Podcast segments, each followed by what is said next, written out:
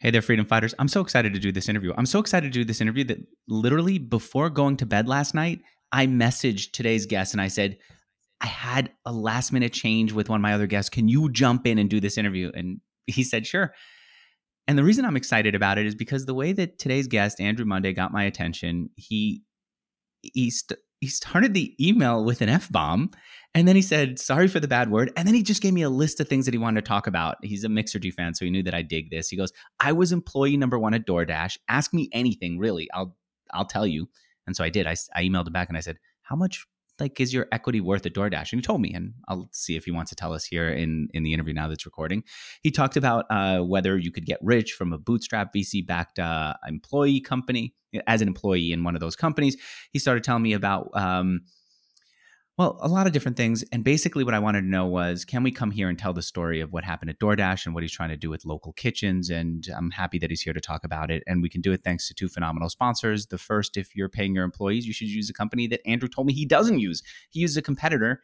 Um, I'm going to be switching over to Gusto, and we'll talk about why I'm going to pay my people with Gusto and why I think you should too.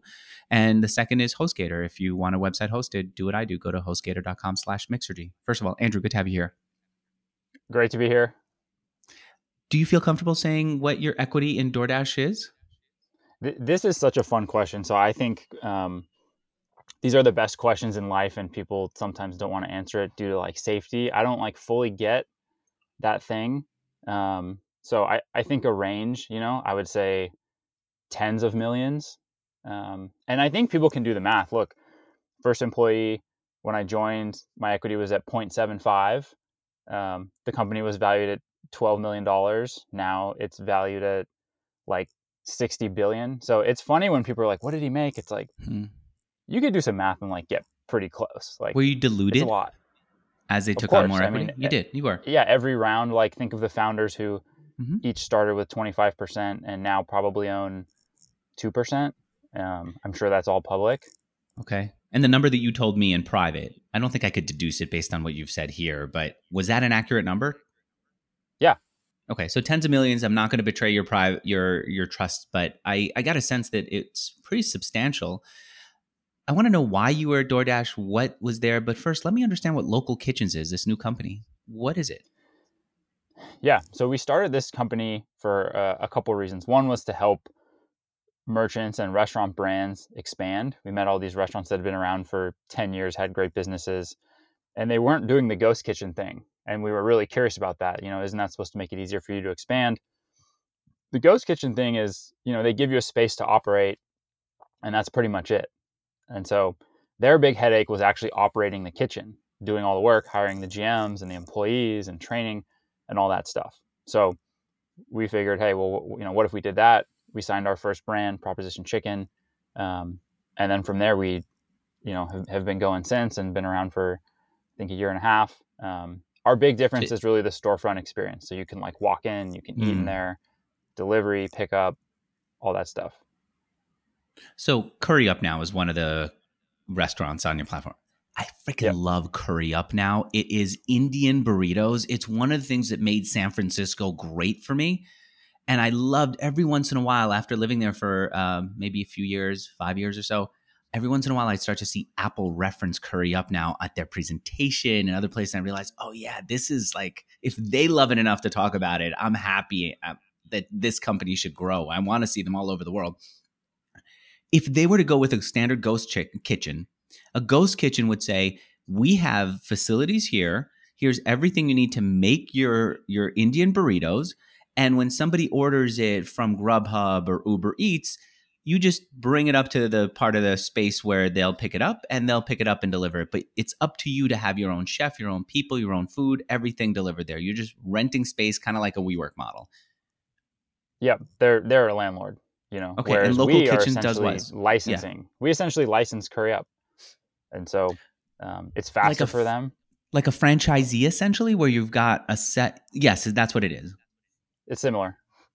Okay, got it. And then in addition, you want people to be able to walk into the restaurant and say, I'm here for Curry Up now, but while I'm here, you know what? The Melt, another San Francisco uh, new institution, looks good. I'm going to buy one of those for my wife or, or grilled totally. cheese for the kids. The, That's the idea. Know, we see we see probably over 65% of orders are mix and match. Kids want grilled cheese, you know, someone wants a salad, someone wants a burger. Um, it you can't really execute that unless they're all kind of in the same roof. Okay. All right. That's a creative idea. Before we get into that, let's go back into how you ended up at DoorDash. What were you doing just before? Yeah. So I, if you back all the way up after college, didn't go to a great school, was at a pretty crappy public company for three years. It was literally like the movie Office Space, like multiple bosses. Um, and I looked into the future and just thought this, there's no way this is like the next 30 years. So being in San Francisco, you know, I go into startups. Um, the first two were pretty shitty. Um, I was not burned out, but I was like, man, this wasn't what I thought it would be. I had this offer from LinkedIn for like 110k, and at that time, I thought six figures was just filthy rich, you know. Um, but I really like I pictured walking around these offices, you know, in like with people wearing nicer clothes, and I just I couldn't do it, you know. So you mean you couldn't be at, around people who are wearing khakis, for example, at a LinkedIn office? That's what it was. Pleated pants. It's just I can't. Yeah. I, I, I can't do it.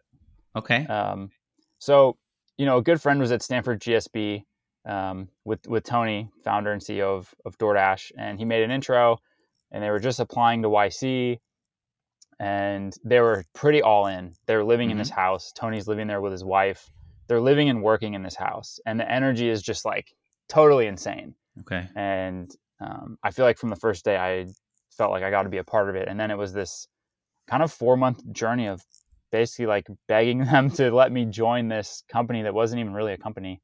Seriously. Um, so because, there were because it was the rocky. energy. They were so committed and so smart and just grinding so hard how could you um, tell? Give me an example of what you saw back then. And by the way, the more you move, I think your mic on your headset is moving against your collar. So let's watch that. But give me an example of oh, what yeah. you saw back then from them.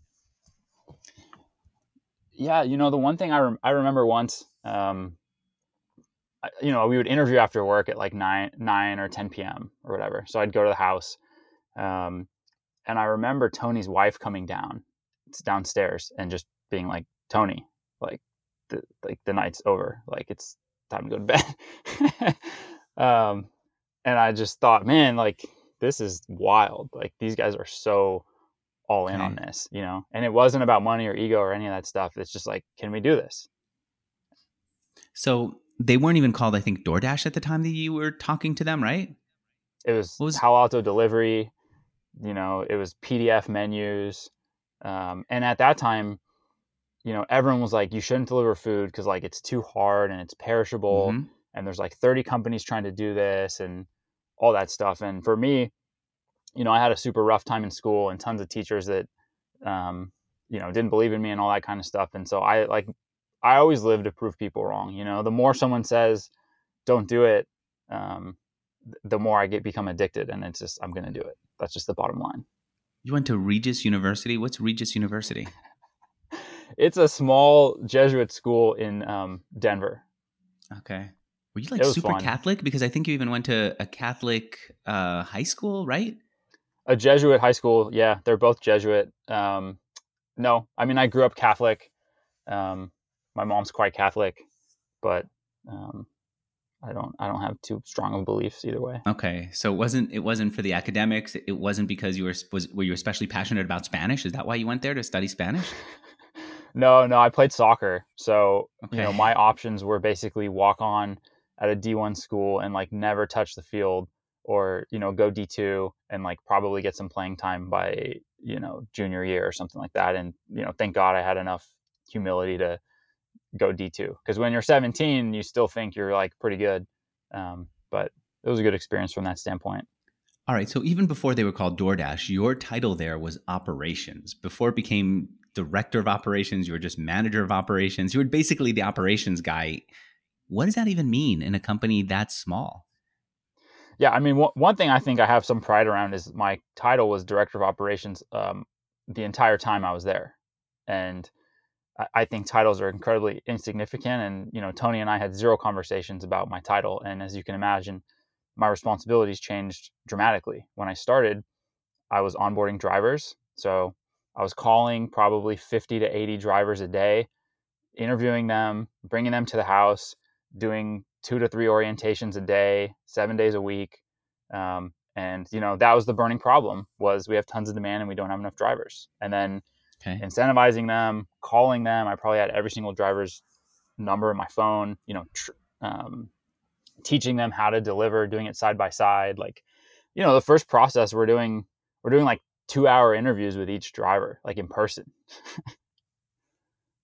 Why do you need two hours to interview someone for uh, delivering food? You don't. Yeah, you don't. It was just that you didn't know what to do, or maybe you were hanging out with them a little too much. no, we conversation just we, linger. We just no, no. I mean, there was some purpose. We wanted it to go really well, and we're asking, you know, what do you do in this situation? What do you do if you're late? What do you do if you can't find parking?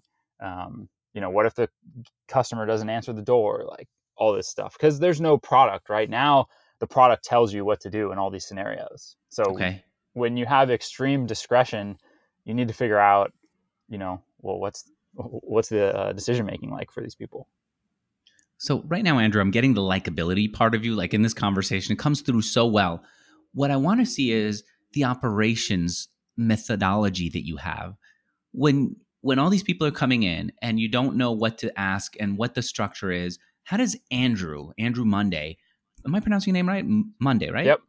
yep. Okay, with it, it with a U. How does Andrew Munday organize a process to help make each one of these new onboarding experiences better and to systemize something that could go nationwide and beyond yeah you're you're just looking at at each piece on its own so initially there's no checklist right and you have to get their driver's license and insurance and all this stuff then you create a, a paper checklist but now you have all this paper and then you make it digital you know and then i remember a night where i would manually pay pay drivers through bill pay, through Silicon Valley Bank bill pay.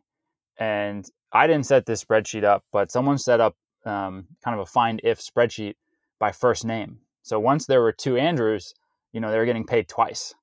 Um, so I talked to this engineer. I'm like, hey, you know, I, I, pay them weekly. Every Sunday night, I'm up till 2, 3 a.m. Um, and obviously, we make errors because we're human. You know, do you think you can automate this? So it's a combination of operational processes and then also working with engineering. One thing that was huge at DoorDash, we didn't have product managers for the first like year or so. What else did you do to help systemize the company to to build the operations? You know, hiring was a huge deal, right? Hiring, I think, is kind of slept on, and so we had a very um, structured hiring process. I hadn't really hired that much before then, but I really gravitated towards it. So, you know, setting up an ATS, um, setting up really structured interviews, like demanding feedback. So if you interview and you don't send your feedback on that candidate within 24 hours, you know, I'm kicking you off the panel. Um, we were very, very good and structured at that process. And um, I do think that was one of the biggest differences between us and competitors is our, our people were, you know, quite elite. You're basically creating like a workable software. I guess that's one of these like tr- Kanban board like experiences where multiple people in the company could come together and talk about each hire. You built that for yourselves. Well, so we used um, we used Greenhouse. So there's you know Greenhouse okay. and Lever, 2 mm-hmm. most well known ATSs, um, and then really formatting it to your needs. So we have this criteria of like eight categories, which is you know data driven, relentless, all the things that we care about a lot. Um, okay and measuring people on those dimensions. As the company changed in the first years that you were there for what, four years, right? Yep. As the company changed in those four years, how did your role change? It was, yeah, pretty dramatically. You know, at one point I was running legal, um, which I did for two years, you know, and then we're getting, um, we're getting some nasty letters from people, and it's like, um, I, I don't really think we want me in court, right? I think we want like a general counsel, and then you figure out, you know, well, what's a general counsel? What do they do? How much do you pay them? All that kind of stuff. So I really knew that it was like my moment and my opportunity, and I was just like grabbing, you know, becoming an expert quickly. You know, I was emailing general counsel at Lyft and getting tips from that person on ah. how I can ah. fight this stuff. I, I remember I went to a a meeting at Uber with because you know all these independent contractor companies are working on the legislation stuff together. Mm-hmm. And I go to this meeting and it's like the GC of like Caviar, Uber, you know, Lyft, TaskRabbit, all this stuff. And I'm like the only non GC there, you know? And I'm like, kind of joking. I'm like, oh, you guys all have like law degrees? Like, you don't need a law degree to do this. um, but it, I mean, those meetings were obvious that I'm like, it's inappropriate for me to be doing this. You know, I'm not, I, I just don't know enough about what's going on here. Um, so, but your hustle was you were enough of a hustler to say, I'm going to go and figure out who knows this. How do I get in the room with them? How do I get them to take my calls and email me back when I have a question, even if it's not in their interest to help me figure this out right now? It's in their interest to build a relationship with me. Totally, and, and I think what helped a lot was the profile of the company. Y Combinator, you know, Sequoia right. led the Series A. Like, there's no doubt that people responded to me probably because of this profile why did you care about it? Why did you care enough to want to get people food faster to their homes and beat other people who are going to do it anyway? You know what I think I've learned in in in business is you can pick your passion, um, but it's so hard to find product market fit that like if you're what I'm really into is competing, you know, and so okay. like when when local food group came together, you know, I was basically like, look, I'll do any business as long as we're not selling cigarettes. Like, I'll do whatever because oftentimes people don't do businesses because they think, well, I don't love food delivery or whatever. And it's like when you get in it, you'll love it, right? When I got in it, I had a great affinity for the dashers, right? You meet these people, hardworking, multiple jobs. You want to grind to create opportunity for them. You meet restaurant owners, you meet customers. Um, and so I think it's like you got to go where the opportunity is. And then once, for me, once I'm in it, it's to the death. You know, I, I don't know the competitors, but I want them to wish that they never got in this space. you know, and and for the time being, like I hate them. I hate their families. I hate their teams. Like I, I just I don't want them to be any anywhere near you know our prize. Okay, I get that. That I think we talk a lot about how much we love the product, how much we love the vision, but I get also that business is a sport, and as long as it's not selling something you don't believe in or making something that you don't like at all, there's an excitement about being on a team with other people who are doing it, about growing the numbers themselves. And I know for many people, they say there's got to be more to life than seeing numbers grow on a spreadsheet, but it's fun. It's like saying to soccer players, there's got to be more to life than getting that ball in the goal and seeing another number up on the score. I, I, mean, I guess I would ask, well, what, then what is it? Right. What is? Right.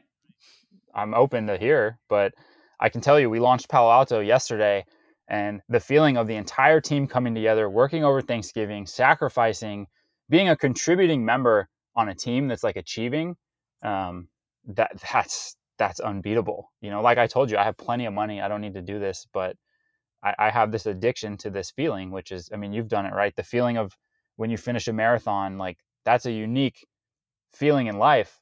Um, and, and all of these wins in business. What about the, the opposite thing. of it? I'll give you an example like even like because I care so much when things don't go well, I get so much more bummed than most people who aren't as invested. And that's true for everything. Like if I lose a chess now that I care about chess, I get so down and upset that I refuse to go to sleep until I win against somebody good. And I'll go on chess.com and I'll keep going. Do you feel that and how do you deal with that? So I I will say I'm not I'm not like the Michael Jordan of like if if you want to people would say that MJ would like if you were flipping coins, you know, he'd be just like you described, like he would be super pissed if he lost. I guess I'm like pretty good at compartmentalizing. Like I'm going to go as hard as possible. And if I lose, then I'm going to move on. You know, I'm going to do something else. Um, so how do you keep your sense of self-worth when you're investing so much of your time and so much of your identity into this thing and it's not working? Has that ever happened even to you? Oh yeah, of course. Yeah. When? I mean, I, I, I started a, hair restoration company where I moved to New York, which is a place that I really despise living for many reasons. Um, I was in a long distance relationship. It was some of the hardest four months of my life, and it didn't work, you know, and I came home. Um, but now we launched local kitchens. And so I think as long as you're alive, like there's always another chance and, and you just keep going. It's the kind of like die this trying. This is Polaris thing. that you're talking about, right? The hair restoration yep. company. And yep. so then why were you able to keep going? Why didn't you? I think this was less than a year that you spent on it. Why did you give up at that point? And I know giving saying give up is a loaded word, but why no, did you say, you look, know what, I, I've got to totally gave up. Totally gave up. Um, so take me through that low point and then how you got through it so that I could understand that part of you too. It was pretty calculated, right? That was bootstrap. So it was like, look, I'm going to spend, um, you know, six months on this and 50K of my own money. And these are the metrics that I want to see. And there's some flexibility. Maybe if I didn't hit all those metrics, but I saw something telling me to keep going. With, with that in particular, ultimately, we felt like the female hair loss market was a better market um, because they're much more motivated and more price insensitive. And at that point, I felt like, yeah, we should go exclusive on the female market. I don't have a ton to add on that. Um, and then I was going to kind of stay on like consulting, but me and my co-founder didn't agree on, you know, what the percentage should be. And um, I also felt like it was a smaller business, and so it's like I could go back to Silicon Valley and um, mm. build something bigger. So um, you just keep going. I mean, just the opportunity to compete. Like I just, you know, if you're alive and you're breathing, like you can keep going. And I don't. Right. There's, I guess I've had so much judgment in my life, or what I thought was like judgment, that now I've always been someone that danced to the beat of his own drum. You know, I think like the weirder and crazier you are, the more, for me, the more right I am. What's the, the more weirdest thing about you? You don't seem that weird. You seem like a well-adjusted person. Um, maybe just from a commitment standpoint. Like, you know, when I was at DoorDash, if you called me to do anything that wasn't DoorDash, go to dinner, or whatever, it wasn't going to happen. Like, I think I have a really extreme ability to focus. Um, and, you know, I think general people would say that's kind of weird. Why do you want to work on Thanksgiving? Why do you want to work on Christmas Day? and not only feeling like oh it's not like oh i have to work it's like i wake up and this is actually what i want to do most like i'm actively choosing this and i actually think working on christmas is better than hanging out with you people who are like asking me to hang out like this is what i prefer to do i feel that and i do understand how other people would be judging it and wondering if you're lying about your feelings totally. towards it right and then I also felt later on that I was giving up a part of my life. It wasn't about the holidays. It was I hadn't developed real close friendships because I'd spent so much time working. I hadn't developed anything personal. Did you feel any of that at the end of Yeah, you, you know, one thing I think that's really hard about life is that it it's mutually exclusive. Like you can't like be the best at something, like be a great family man and then like you know build the best company that ever existed at the same mm. time. There's different stages. Yeah. Like you could look at, I mean, I don't know any specifics, but you could look at like Bezos, and once Amazon gets bigger, like he can have a family and he has more resources and stuff like that. But um, yeah, I mean, there are definitely times where there's maybe I'd rather ride my bike a little longer or something like that. But um, I guess I know the prize and I'm like comfortable with the trade off. But it's a it's a big big trade off for sure. Like I'm What's 35. for you at the end of all this? It's just that feeling, you know, like the the DoorDash IP. I'll tell you this: the the day the I, I would almost get emotional about this, and I did. Do it. The day the day DoorDash IPO'd, you know, I called my mom mm-hmm. and and I told her the amount of money that that it was worth. Mm-hmm. and she just she just lost it. Yeah. Started crying. And you know in that moment you think about all the tough times in high school and getting suspended and like all this bullshit. And it's just this like this validation that like her and i like we yeah. did it you know? Yeah but all the times that she could have said this guy he I didn't get a good one. Totally. No, like she was, but she believed that there's a weird mother son bond, right? Where they they um they believe in you to an unreasonable degree, you know. Um, and so you have one or two people that like stand by you. That's um that's it, you know. And so I think my mom's a huge motivator, you know, like working two jobs to send me to college and um, sending me to the best schools and um, all this kind of stuff. So, what about your dad?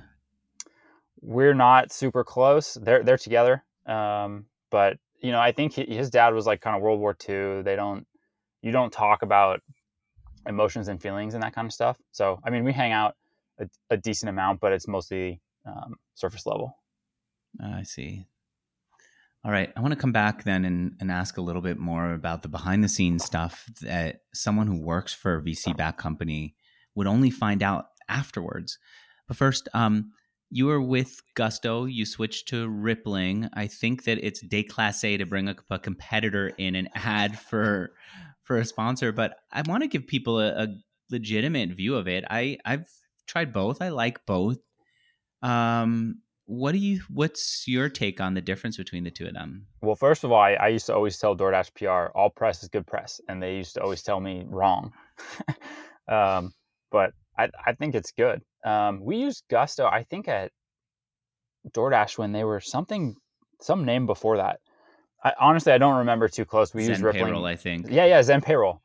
Yeah. Um, I don't remember too much. I mean, Gusto's like similar, I think, to Rippling. Super easy UI. Employees can understand it really well. It's like very clear what's going on. Honestly, we picked Rippling. I didn't really think about it too much at local kitchens. Like I had used it previously. So I think they're pretty similar. The reason that I'm going to Gusto now and switching to them is I just want a simpler experience that I don't want a payroll option that has everything in it that can distract me from the one or Yeah. two things that matter. So I, I realize we're not sending computers to people and need to keep track of the computers. We're not adding all these extra plugins.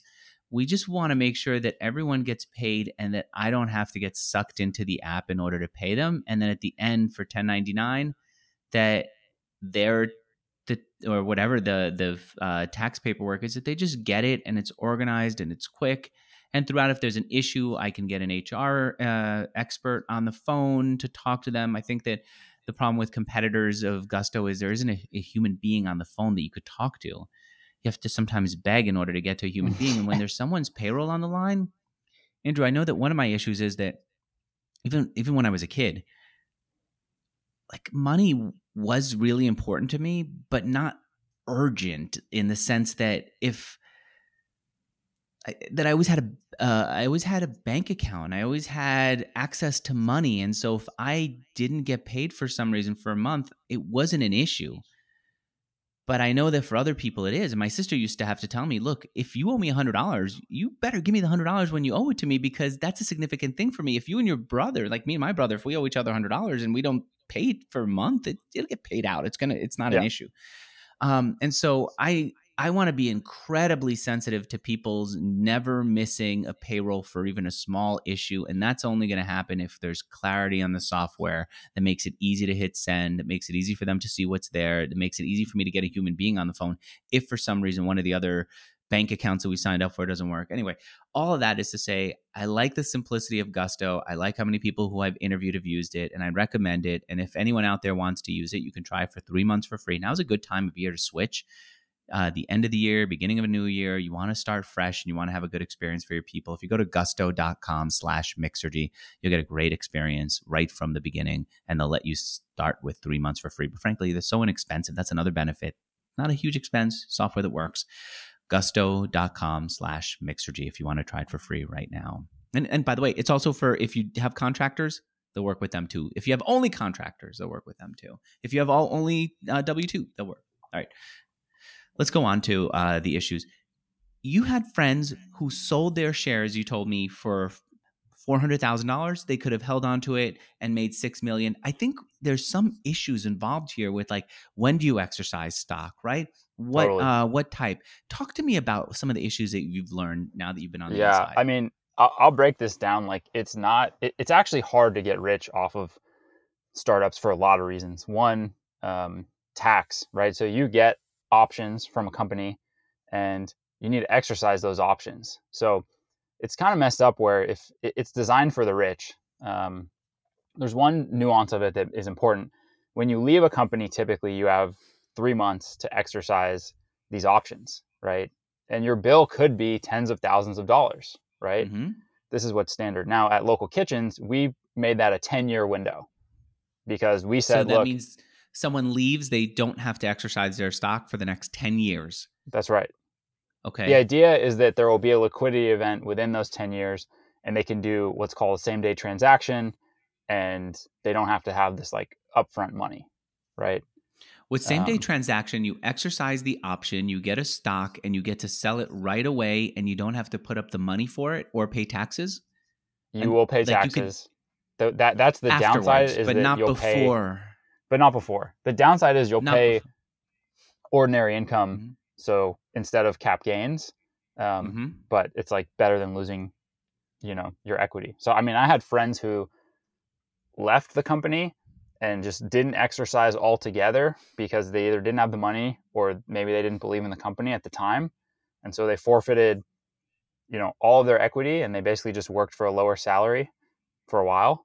Um, and then there's other people that are kind of handcuffed there because the other tricky thing is this AMT thing where the spread between your strike price. So when you get hired today, the strike price, let's say it's a dollar, and then in four years, the strike price is like a hundred dollars. The spread there, the difference, the ninety-nine dollars, the government essentially taxes you on that. It's called like phantom tax, um, even though you don't have the money or the liquidity. And so once that spread gets really, really big, people can't really exercise it because the tax bill is like so big. And so, what do they do about that? they stay until there's a liquidity event. Um, and companies have different perspectives that, you know, they don't want to do the 10 year exercise window. They want to do the three month because it kind of golden handcuffs people. Um, so that's tricky. And then the last thing I would say is companies, when they get into the later stages, they'll do um, what's called like a buyback. So, you know, like Stripe is a good example, right? Like Stripe was founded in 2008.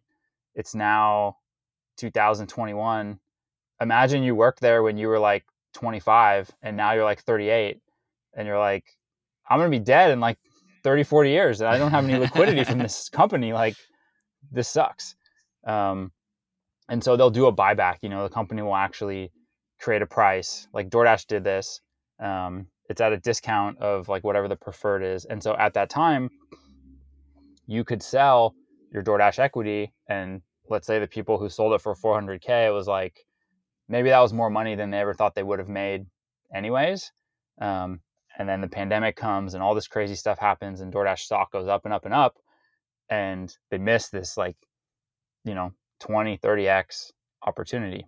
My personal perspective is if you're joining a startup swing for the fences hold as long as you can swing for the fences. Otherwise go to a big company and get paid you know 500k to a million a year and build your wealth that way.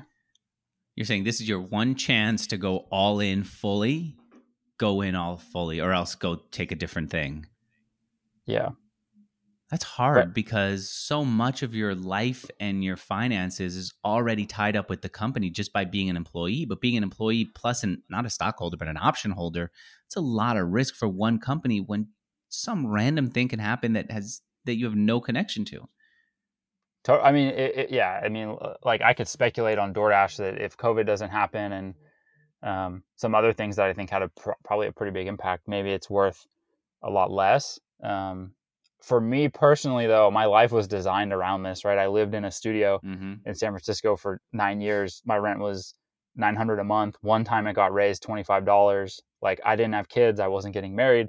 I wasn't buying a house. Like I was completely optimized for this. Yeah. My whole goal w- when I read um, Snowball, the Warren Buffett book, and I read that his goal was to like retire by 35. I read this and like I was 23 or 24. That was it for me. I was like, I'm going to do that. You know, that's that makes a lot of sense, right? I don't want to be 60 years old trying to request time off from some bozo. Like That's not my path, right? Yeah.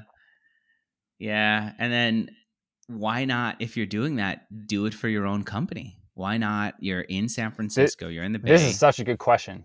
And I've started companies and I've also worked at, you know, one of the fastest growing companies of all time, which by the way, I, again, I joined because these guys were working in a house and I thought it was cool, not because I thought it was obvious that I would be rich. Um, you, you just need to join like a very successful company. I mean, I probably made more money at DoorDash than many founders, right? I'll give you a great stat. So at IPO, I think it was around 200 people at DoorDash cleared 10 mil, and like over a thousand people cleared 200. 200. 10 million. 200 people got more than 10. Wow. Okay. And like a thousand clear, more than a thousand, I think, cleared um, like a million. And so, wow. So imagine how many people cleared 50 million. You know, let's call Yeah. it another 20, 30, 40, who knows. Um, so the point is like, if you can be a contributing member on a really strong team from a purely monetary perspective, like you can make plenty of money, right? And if you found, um, and there's no product market fit when you start, like it's probably a lot more variable, right? I've started what three companies now. Like, right. I don't think I, I just think that the anchor should never be well, there's no should or shouldn't, but for my life, it's never been like how to make money. Like I wanted to be rich and I was planning to do that through basically investing long in like real estate. And I thought I could do it by you know, 35 or 40 or something like that. I didn't necessarily plan on this big lucky thing that happened to me. All right. Then where'd you get the idea for local kitchens? So, my co-founder John and, and, and Jordan, they really wanted to work in food, and as I said, you know, I was like, look, whatever it is, you guys are two of the most elite people I know. I want to work with you. Um, I'll do it. And then I've learned with starting companies, you really need to stack the deck. And so we, we have advantages in that we're the early DoorDash team. We're well known. We're well respected. We can attract capital. We know a lot more about the space. We're still super close to you know our, our DoorDash friends, um, and so we just started looking at problems of merchants, and then the expansion thing came along, and then um, the thing we realized two things. One was the opportunity for multi-brand ordering, so you know ordering from the Melt and Sisig all in the same cart, um, and then really the vertical integration thing. So if you go all the way back, you know Grubhub started in like what 2004 pretty incredible. They put menus online, but only 15% of restaurants deliver. And that was their thing. They work with restaurants that deliver, right? They don't have drivers or anything else. But that was, you know, incredible at the time. And then DoorDash comes along and says, "What if we put everybody online? You know, literally everybody." They dramatically increased um, the the availability of merchants that could deliver. And so we feel like, well, the next step is, what if you could put any food anywhere? Like, what if we could show up in, you know, some suburb of Austin and pick some Ah. cuisines that didn't exist, and we could just put them there, and it's more nuanced guest selection. You know, it's this idea that Bezos says that customers are like divinely discontent. So like, Grubhub started, and they're like, "This is pretty sweet." DoorDash started, and they're like, "This is pretty sweet." And so I think this could be the next kind of frontier of, um, you know, food in the space. All right, I get it. I can see actually that there are just there's certain restaurants that don't exist in a place. Like I don't see Burmese food, for example, in Austin. As much as it's really good about having exotic and interesting food, some of the food that I had when I was in San Francisco, I really miss here. And you're saying, all right, why should we wait for someone with any Burmese experience to say, I want to move to Austin and open up a restaurant and know how to do it and figure out where it is? Why don't we just say we've seen that this type of person likes it Burmese food. Let's explore bringing Burmese food, and this is a brand that works. I see. Like, that. what if we brought Burma Superstar to Austin? Yes, that's what I was thinking of. That would be crazy. I freaking love that. Yes, do that, please. um, oh man, um, my mouth is just watering thinking about it. But then you see that there's already ghost kitchens, right? And you got Travis Kalanick, the guy behind Uber, who's super aggressive, jumping in, and he's saying we don't need to have space where people can walk in. Why aren't you saying he's already figured out the next step of this? Let's let Burma Superstar invest in in hiring people. They're to know how to do it better than we could. Why not say this has already been done? And I'm. Why are you not afraid to be in the space? I guess is the I question. mean, I'm look, yeah, Tra- Travis is super legit, right? From from my era of startups, he Yeah. he was up there, right, with Bezos and you, you know anyone, right? One of the fastest growing companies of all time. We always looked up to them, and then eventually at DoorDash, we we competed with them, um, Mhm. which, which was exciting. I think. I don't know their strategy and everything about it. I think what they're missing, it seems to me their company was built from like a kind of company first perspective, which is there's distressed real estate doing nothing. Let's scoop it up and build kitchens and we can let people cook in them. We are really from a guest first perspective, which same with DoorDash, it often leads the hardest road. Like at DoorDash, it's like you're going to acquire drivers, you're going to acquire customers, and you're going to acquire merchants. It's like you're doing too many things, it's going to cost too much money, you're going to fail, right? I do think there are lines though, like we saw this with like Munchery is a really good example where they were basically DoorDash and they cooked food, you know. And to us, that was like too much. They're doing too many things. We were doing a lot of things, but it was kind of acceptable. So our guest first perspective is look, they want multi-brand ordering, they want food in the suburbs, they want to be able to pick up all these things, and that's kind of what we built it for. They're they're pretty different companies, I think. How'd you know that they wanted to pick up? I think if you look at some other examples of like Domino's and and other companies, and you can see just that their pickup rate is higher, Sweetgreen in suburbs too. Um, it becomes pretty obvious. And then a lot of what we learned from DoorDash that you know there's reasons you don't pick up in cities because there's no parking, people don't have cars, um, and it's much more like utility type eating. Whereas in the suburbs, you have kids, you put them in the car, you get out, you go in. Um, it's interesting, right? Like people who start startups in cities and maybe are less familiar with suburbs wouldn't see this as much, but this advantage of DoorDash where we went hard at suburbs, we watched everyone else burn tons of money in cities. Um, we just felt like it was a gold mine. Did you test it in some way? I mean, this is a pretty big investment. yeah, this is so funny. So we we did. We we basically said we're gonna run this experiment. I knew what would happen. I'm like, if we get any traction, like then all of a sudden we're just gonna be running a company. So um, we started trying to sign merchants. We signed Proposition Chicken in San Francisco, which was crazy because it was just the three of us, three tech tech guys basically. They wanted to start within like a week. We were like, shit, we don't have a kitchen. So we're walking around Menlo Park this is in the middle of the pandemic. We're asking kitchens, hey, do you guys have extra capacity? Would you want to make some extra money cooking someone else's food? The second wow. place that we go to, this guy is like, yeah, let's do it. When do we start? We're kind of like, you know, when you're pitching something, but you don't really expect a positive response. Yeah. You're, you're kind of expecting them to say no and you'll just keep walking. And so he's like, yeah, when do we start? And we're like, um, in like three days. So we go to Proposition Chicken. I bring a video camera. We video each dish getting made. We like document okay. it all, and then we go to this kitchen in Palo Alto. It's a um, it's a Singaporean restaurant, and I bring my laptop and I show them the video, and I like drive the food down there in a truck, um, and we show them how to make everything, and then we kind of monitor it. We put it on DoorDash, and we start getting sales, and so we're like, well, this is pretty sweet. We just bring the food there, get it set up, and then we don't actually actually have to like run the operations. Like this is kind and of. And at this point, you have at this point you have a ghost kitchen essentially in a different restaurant, right? Basically, that's what it is. Yeah. Okay, and that's and that's the test, and you list it, and you start to see that sales come through. And so yeah, and then okay, we um, we raise like 80k from one of the DoorDash founders because we need to buy this chicken. And also one of the really crazy things was we they had this minimum. Like Prop Chicken gave us this minimum which was like a million dollars in annual sales in 3 months.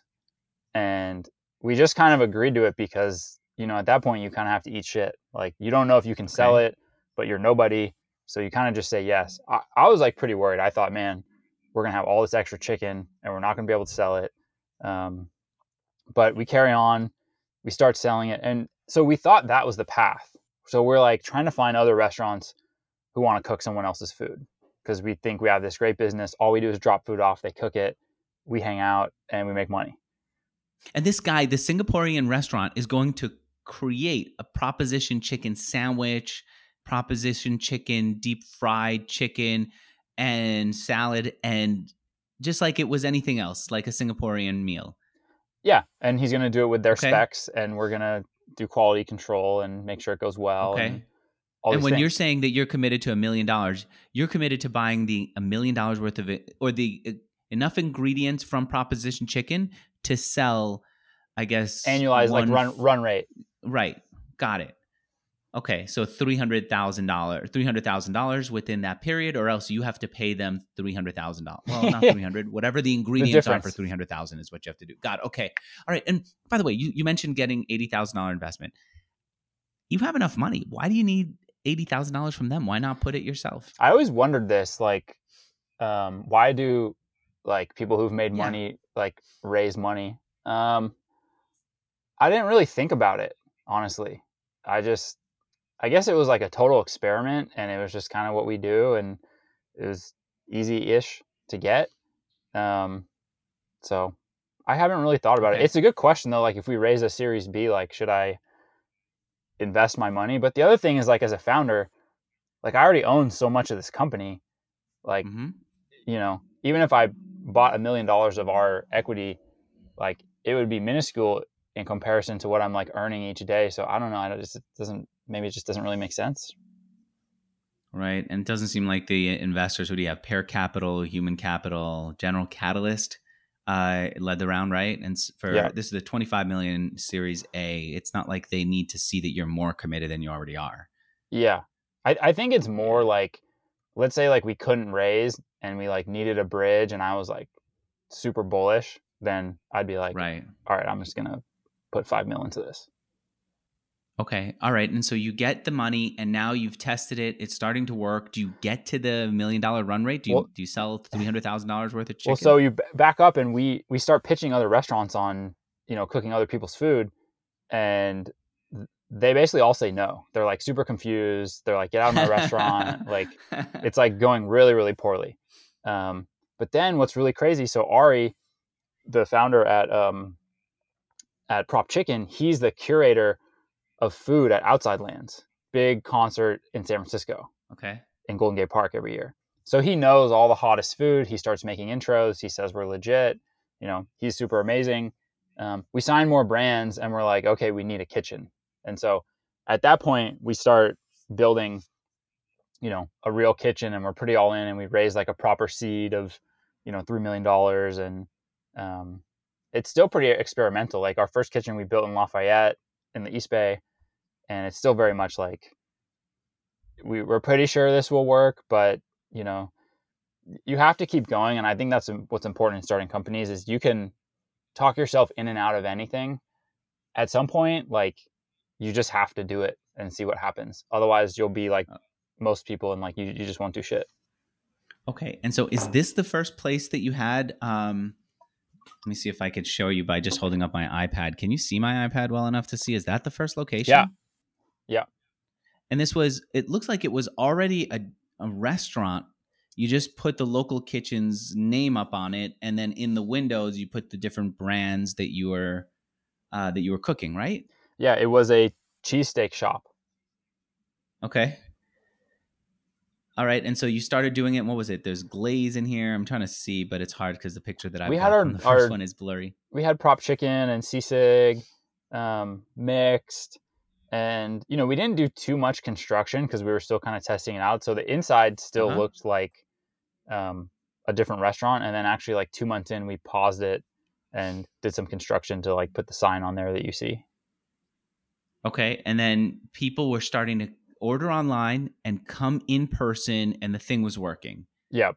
And then we built our own website to get some direct ordering and um, we got, you know, these enthusiastic reviews. This is amazing. All these kinds of things that were basically signals of product market fit. And so we felt like, okay, you know, let's go. Hmm.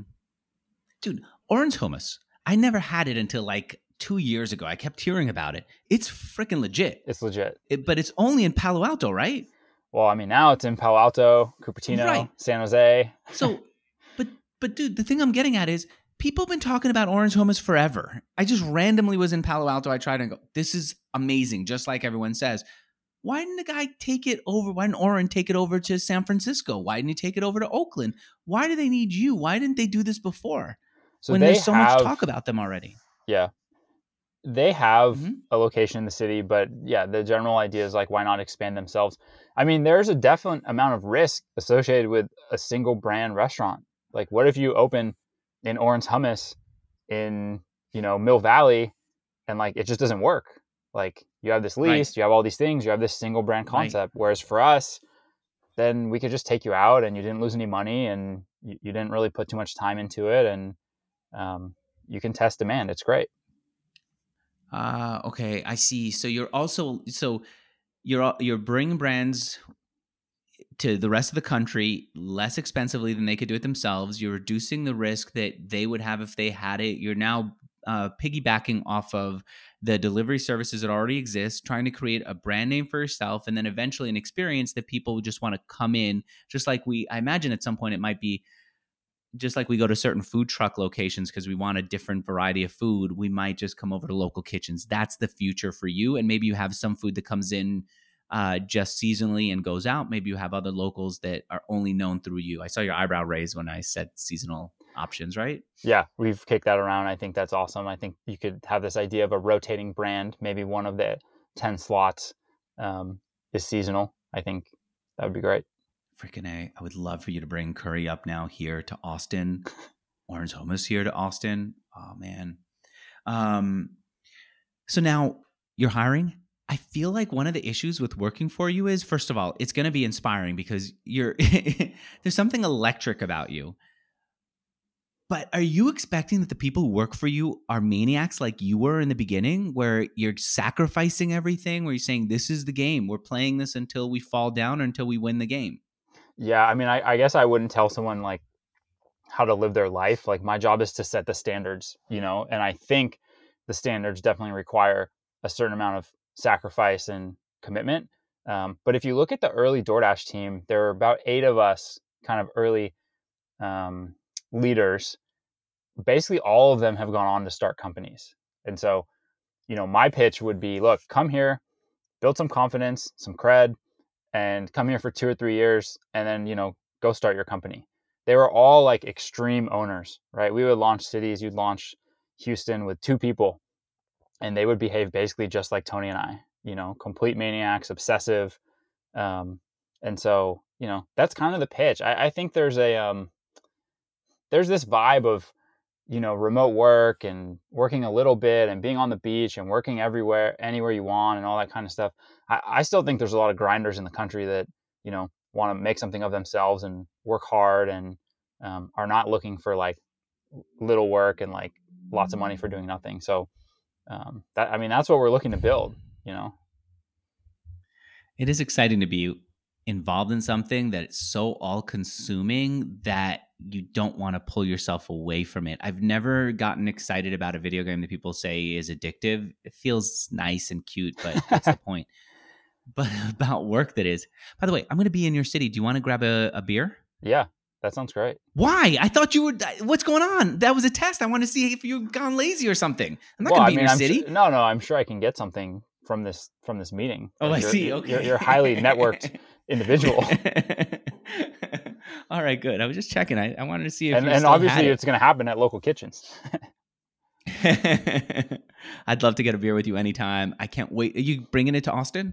Yeah, you know, t- tentative plan is um, a little bit more expansion in California, and then I think next year, um, Texas for sure. You know, te- Texas is like becoming one of the most business friendly states there is yeah. for a number of reasons. So it's just, and then California is kind of like the opposite, right? So um, I'm pretty excited for that. You know, one of the reasons why I'm frustrated living here, I love it, but um, it's kind of like when I was living in DC and talking to um, uh, what's his name. Uh, Justin Kan mm-hmm. about his company. I go, can you bring it over here? And no, he says I've got to stay here in the Bay Area because that's where we are, and I get it. And I feel like you miss out on a lot of innovation when you don't live in the Bay Area. You forget how I think people don't realize how much innovation smacks you in the face when you're in the Bay Area. You just go to a restaurant and they've got some random new way to pay through a QR code when other people don't realize what a QR code is. I'm sure that there are people buying things in random ways, creating it's just so exciting that you could rent some. I guess there was a period there where you could rent somebody's uh, skateboard online, but it was only available in San Francisco. And I'd love that I get to try that. Yeah. All right, dude, I'm excited that I got to meet you. I'm looking forward to coming back to, I guess it'll be when I go back to San Francisco and getting into a local kitchen. Um, and I'm I'm looking forward to seeing how Local Kitchens does as it grows. Sweet. Thanks for having me on, Andrew. I appreciate it. This is super fun. I also Thanks. I would propose for you. I don't know if you've done this. Um, have you ever flipped it and had somebody interview you? I was reading your bio about your journey and all this yes. kind of stuff. I would do it if you want to ask me anything. If you want to come back and do another session, see what the response is. I like what one of your questions was, which was, uh, "How many downloads?" Like, yeah, yeah, yeah. we're gonna hang out, but do people Andrew, think we're cool or not? Yeah. Let's find out what the response is. I'd love to see what that is. And yes, I'm up for doing it with you. And if there's somebody else out there in the audience who ever wants to do an AMA, let me know. Sweet. Um, but but Andrew, thank you for being on here, and I'm looking forward to having a drink. Thanks. See ya. You bet.